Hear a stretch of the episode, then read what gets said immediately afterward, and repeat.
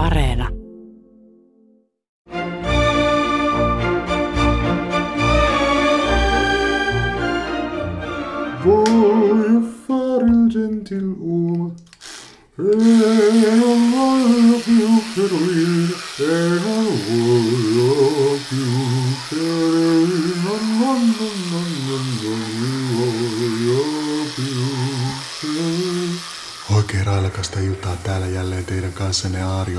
Haravoimassa Kaarina kattoklassinen entisten koloratuurisopraanojen liitosta. Tänään arvioimme nuorien kykyjen korkeimmat äänet asteikolla tuhnuviiva Tinapilli ja jaamme vuosittaiset tunnustuspalkinnot toisillemme. No ei sentään. Taas täällä teitä vedättää oopperakavaljeerinne Antti Holma. Minä se vain olin. ja keinotekoisella äänellä narutin teitä, mutta nyt vaihdoin tähän luonnolliseen ääneen ja aion sillä nyt sitten molottaa teille seuraavan hetken. Tätä vauhtia kun edetään, niin ehkä tänään päästään jo sinne narikkaan asti. Se oli hirveän hyvä muuten se Traviatta. Se oli oikein semmoinen, semmoinen niin sanotusti kunnon opera. Ja sillä mä tarkoitan sitä, että siinä oli siis ihan yhdentekevä juoni, jossa luksuseskortilla vai miksiköhän niitä kurtisaaneja nykyisin sanotaan, niin tota, no joo, luksuseskortilla. Sillä oli kuolemantauti ja sitten tuli kosia, joka vei eskortin sydämen ja sitten he menivät maalle ja olivat siellä onnellisia, kunnes tuli kosian isä, joka sanoi, että älä ole hei luksuseskort sen mun pojan kanssa, kun muuten mun tytär ei pääse naimisiin. Niin mä unohdin ottaa selvää, että mikä oli se homma, että se tytär ei pääse, jos se luksuseskort on siellä maalla sen kosian kanssa. Mutta näin oli nyt näppylät heillä ja siinä tilanteessa. Ja sitten tosi pitkään ne laulo kauniisti yhdessä, siis eskortti ja iskä, kunnes sitten se poika tuli ja sitten oli semmoinen kirjehässäkkä, ää, jossa se eskortti ilmoitti, että nyt riitti kiitos tämä homma. Ja sitten oli tullut toinenkin kirje jossain vaiheessa, jossa oli tanssiaiskutsu. Ja sitten se eskortti oli jo mennyt sinne tanssiaisiin edeltä ja sitten siellä oli, sillä oli uusi mies, eli hyvin nopeasti oli menty niin kuin pisteestä A pisteeseen B, joskus aina tämä tapahtuu operassa. Ja sitten se kosia tuli sinne äh, juhliin kostamaan ja pelaamaan korttia myös jostain syystä. Ja lopulta se heitti rahoja sen eskortin päälle ja se eskort kortti pyörtyy. No, sitten viimeisessä näytöksessä sen eskortin klamydia tai mikä nyt oli hänellä, niin oli mennyt keuhkoon ja hän teki kuolemaa ja jotenkin sitten kävi niin, että se kosia ja myös sen isä tuli yhtäkkiä takaisin, vaikka oli tullut kirje heiltä, että ulkomailla ollaan eikä tulla sinne kuolinvuoteelle. Mutta lopulta ne oli kaikki siellä ja sitten se eskortti lauloi jumalaisesti, että sairaus on ohi, olen parantunut ja sitten se kuoli. Ja kuoli muuten aivan upeasti. Siis silleen, että Ensin se oli polvillaan sängyssä yleisöön päin ja sitten se romahti siitä niin kuin toisinpäin sillä tavalla, että pää roikku lopulta sen sängyn laidan yli ja dekoltea-alue näkyy loistaen ja mulla meni siis joka puolella kylmät väreet. Se oli siis hienoin ja ehkä oopperoin oopperakuolema, jonka mä oon nähnyt, koska ää, Karita Mattila – kun oli Metropolitanissa viime vuonna Karmeliitoissa äh, Madame de Croissin roolissa, niin hän kuoli sillä tavalla, että, että siellä siis luultiin, että se kuoli oikeasti. Kun se ei ollut siis mikään operakuolema, se oli, niin kuin, se oli totta. Ja kylmä henkäys puhalsi jostain, kun Mattilan Madame romahti. Enkä ikinä ole kuullut, että täys Metropolitanin katsomo olisi niin hiljaa. Siellä ei edes yskitty edes, vaikka aina on jollakin keuhkotauti. No niin, nyt mun täytyy aivan rauhoittua tässä itsekin, kun kovin tunteisiin meni nämä kuolemat.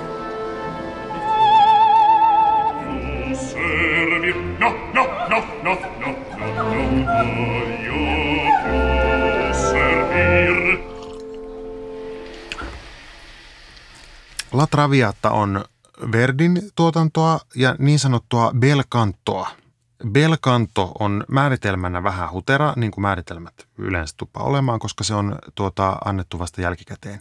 Ja oikein kun ajaa mutkat suoriksi, niin se on sitä semmoista operaa, jossa niin kuin luritellaan. Belkanto tarkoittaa siis suomennettuna kaunista laulua ja se laulutapa äh, taas sitten tarkoittaa semmoista hyvin niin kuin hallittua ääntä, jossa sen äänen olisi parasta olla – Oikein kirkas ja kaunis kautta linjan, siis matalista äänistä korkeisiin ääniin.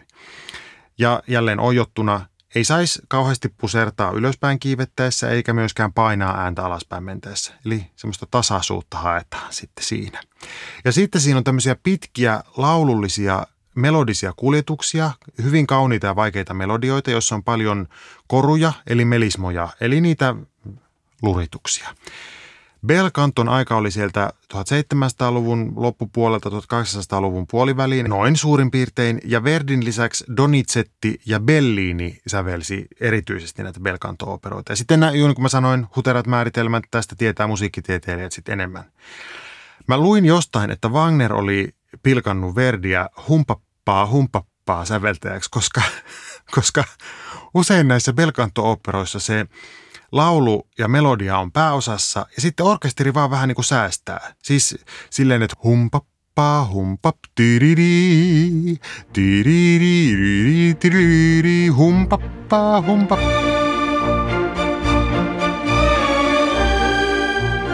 Tiedättekö? Tällä tavalla näin. No, no niin, tuossa La Traviatassa oli ihanasti siis hyvin yksinkertainen lavastus.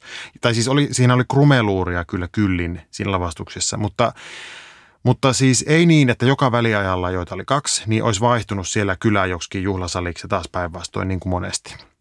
Siellä Traviattassa tultiin ja laulettiin ja jos tuli tunne, niin puristettiin rintaa. Hyvin hyvä vaihtoehto ensimmäiseksi operaksi, kaikille teillekin. Mietin kyllä sitäkin, että meillä oli tuolla eilen aivan erinomaiset laulajat. Mä kirjoitin heidät ylöskin tänne. Aleksandra Kurtsak violettana, Dimitro Popov Alfredona ja Queen Kelsey hänen isukkinaan. Ja mietin siellä, että jos olisi paskat laulajat, niin kyllä olisi kamalaa. He nimittäin kaikki laulaa ja laulaa ja koko ajan laulaa ja sitten tulee vielä vähän lisää laulamaan. Niin kyllä mä oon sitä mieltä, että Bel Canton pitää olla Bell.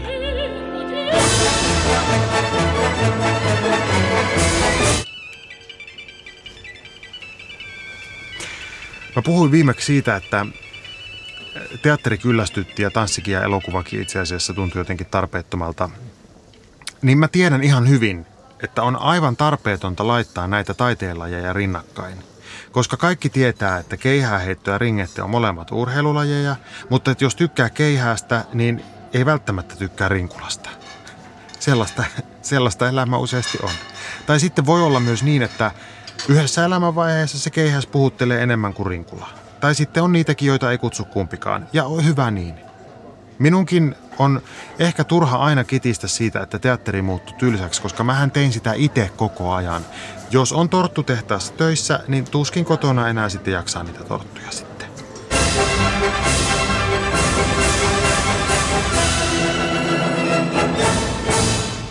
Periaatteessa mun mielestä taiteeseen ei ikinä pitäisi suhtautua pelkästään sillä tavalla, että tykkäänkö mä tästä vai en. Yksi vastaan nolla, on vastaan off elämässä menettää hirveästi, jos yrittää vaan nähdä ja tehdä semmoisia asioita, joista tykkää. Jos mä ajattelen niin, että mun pitäisi aina tehdä semmoisia asioita, joista mä tykkään, eihän mä tekisi mitään muuta kuin söisin Englannin lakritsi suklaalevyjä ja varmaan koskettelisin itteeni lattialämmityksen päällä. Ja nyt annan esimerkin taidemaailmasta. Pier Paolo Pasolinin Salo, eli Sodoman 120 päivää, on semmoinen elokuva, josta mä en mitenkään voi sanoa, että mä tykkäsin siitä. Kun mä istuin sitä hirveätä veristä irstailua katsomassa pienessä Biositin elokuvateatterissa Helsingissä vajaa 20 vuotta sitten, niin mun vieressä istui semmoinen huohottava setä, joka todennäköisesti tykkäsi siitä elokuvasta vähän liikaa. Siis todella tykkäs siitä. Ja, ja ne, jotka on nähnyt sen, niin tietää, mistä mä puhun. Ja, ja se on silti hirveän hyvä elokuva, vaikka se on niin hirveä. Mä en siis missään tapauksessa koska ikinä aio enää katsoa sitä toista kertaa, mutta mä oon iloinen, että mä oon nähnyt sen. Ja mä suosittelen sitä kaikille elokuvataiteen ystäville. Ja nimenomaan elokuvataiteen ystäville, jotka ei välttämättä etsi niitä kivoja kokemuksia.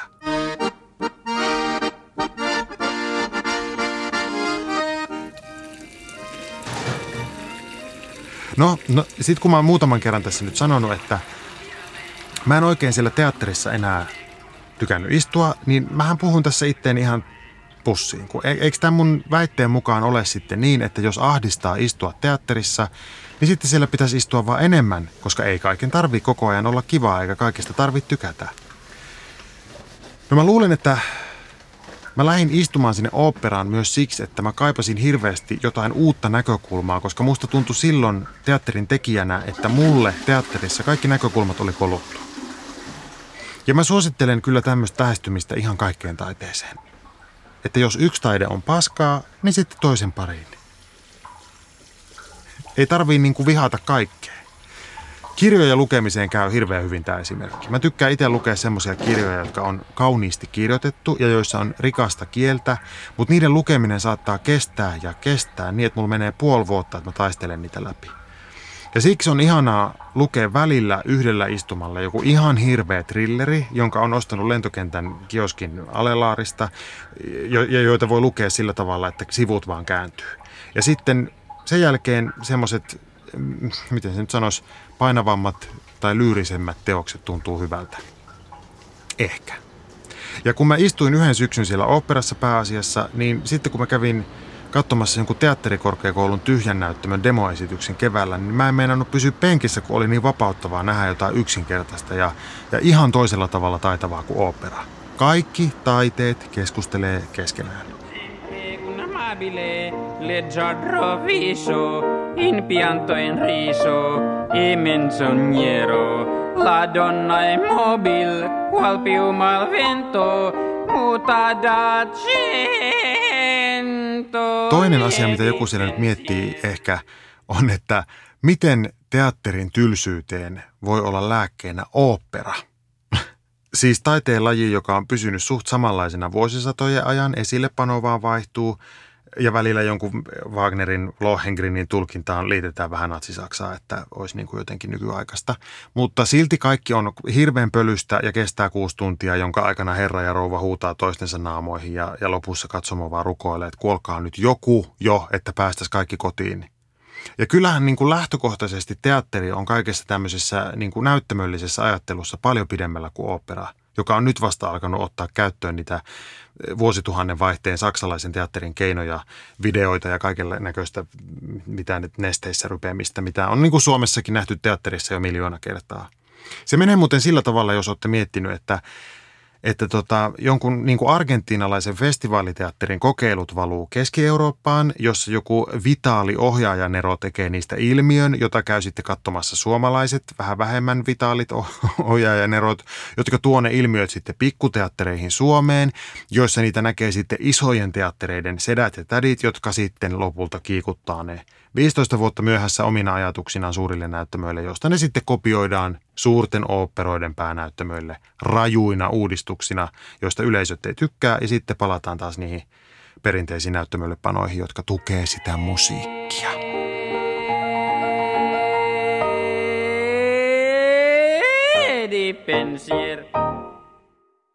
Oopperassa nimittäin pääosassa on se musiikki, koska kyllä tämmöisellä marinoituneella operahinaajallakin voi olla tylsää operan penkissä. Voi luoja.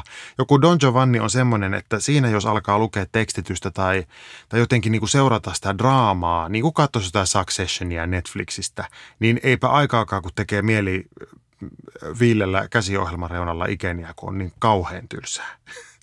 Operaa ei voi mitenkään perustella draaman vetävyydellä. Ei mitenkään. Niin tota, millä sitä sitten voi voi perustella? No, minä perustelen sitä sillä musiikilla. Teatterilla on vähän semmoinen ongelma, että sitten kun se on tylsää, niin sitten se on tylsää, eikä sitä oikein pääse mihinkään. Operan etu on se, että silloin kun se on tylsää, voi aina mennä sisään siihen musiikkiin. Nyt tietysti toki jonkun voi olla helppo sanoa, että se musiikkikin on tylsää, mutta sitten ollaan vähän sillä tykkäämisen asteikolla. Että jos kerta kaikkiaan kiinnostaa se eurodisko pelkästään musiikin kentällä, niin sitten varmaan kannattaa kuunnella sitä. Orkesterimusiikki on sen verran laaja alue, että ei sekään välttämättä ole helppoa tai viihdyttävää, mutta aina, aina se tarjoaa mahdollisuuden kuunnella huilua.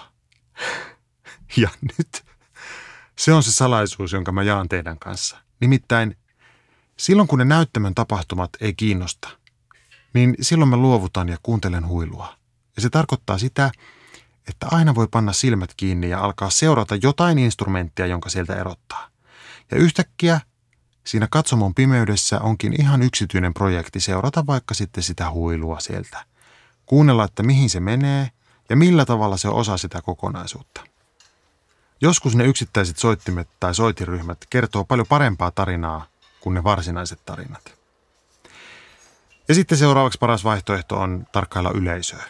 Mä en ole edelleenkään mikään ekspertti, mitä musiikkiin tulee, mutta aivan varmasti pystyn jo ennen näytön alkua sanomaan, että tuo muovipussi Markku ei kestä ensimmäistä puoliaikaa pidemmälle, tai että tuo kolmikko luulee, että tämä on musikaali, ja, ja tuo vanha miehimys tuossa kaksi penkkiä edempänä niin osaa kaikki partituurit ulkoa, ja lähtee toisella väliajalla, mutta siitä syystä, että tuli kuulemaan, että yltääkö tämä uusi tenori ylös asti.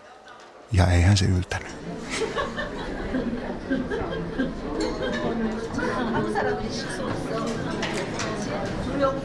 Kautta maailman oopperayleisöissä on eniten homoja ja mummoja kuin missään muualla. Paitsi ehkä baletissa on vielä suuremmat osuudet. Mutta kiinnostavia onkin kaikki ne muut kuin homot ja mummot. Yhtenä iltana mun vieressä istui semmoinen yksinäinen finanssihai, enkä tietenkään siis voi sanoa, että oliko hän kenties homo tai mummo identiteetiltään kuten minä, mutta kiinnostava olento yhtä kaikki. Sillä oli siis yksittäinen paikka, eli ei ollut deitti jättänyt pystyyn, ja minä kaiken maailman taustatarinoita sille kirjoitin jo päässäni. Ja sitten siellä on tietenkin näitä näyttäytyjiä, varsinkin maailman metropoleissa, joissa taide on yksityisellä rahalla kustannettua.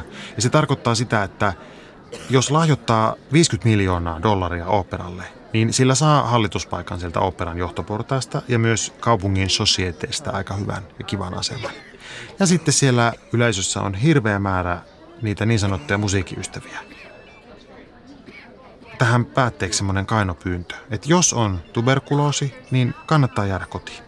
Ja jos on pakko puhua puhelimessa, niin kuin se yksetä, joka kerran meni aition verhon taakse puhumaan, niin että kaikki kuuli kyllä salissa, mutta tuota, minusta kannattaa puhua ne puhelut ennen näytöstä. Ei kannata hyräillä mukana, vaikka tekisi mieli, kun sen saattaa joku kuulla. Esimerkiksi minä, ja silloin mä käännyn ja sanon, shh, opera on ainoa paikka maailmassa, jossa saa hyssytellä. Kerran oli yksi jätkä penkkirivin päädyssä, kun mä istuin siinä penkkirivin niin kuin noin puolivälissä. Ja, ja se hyräili siis puoli operaa mukana. Ja mä ajattelin, että väliajan tullen mä käyn sanomassa tolle, että nyt riittää. Kukaan ei halua kuulla sun tulkintaas tästä.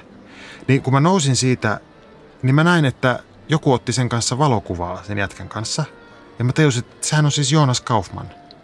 Maailmankuulu tenori, joka oli hyppäämässä seuraavalla viikolla sitten siihen operaan mukaan. Ja tarinan opetus ei ole se, että joskus, joskus yleisössä saa laulaa mukana – vaan se, että tenorit nyt on tenoreita. Älkää laulako siellä mukana. Hei, ei saa laulaa. Ensi kerralla mennään sitten väliajalle. Heippa!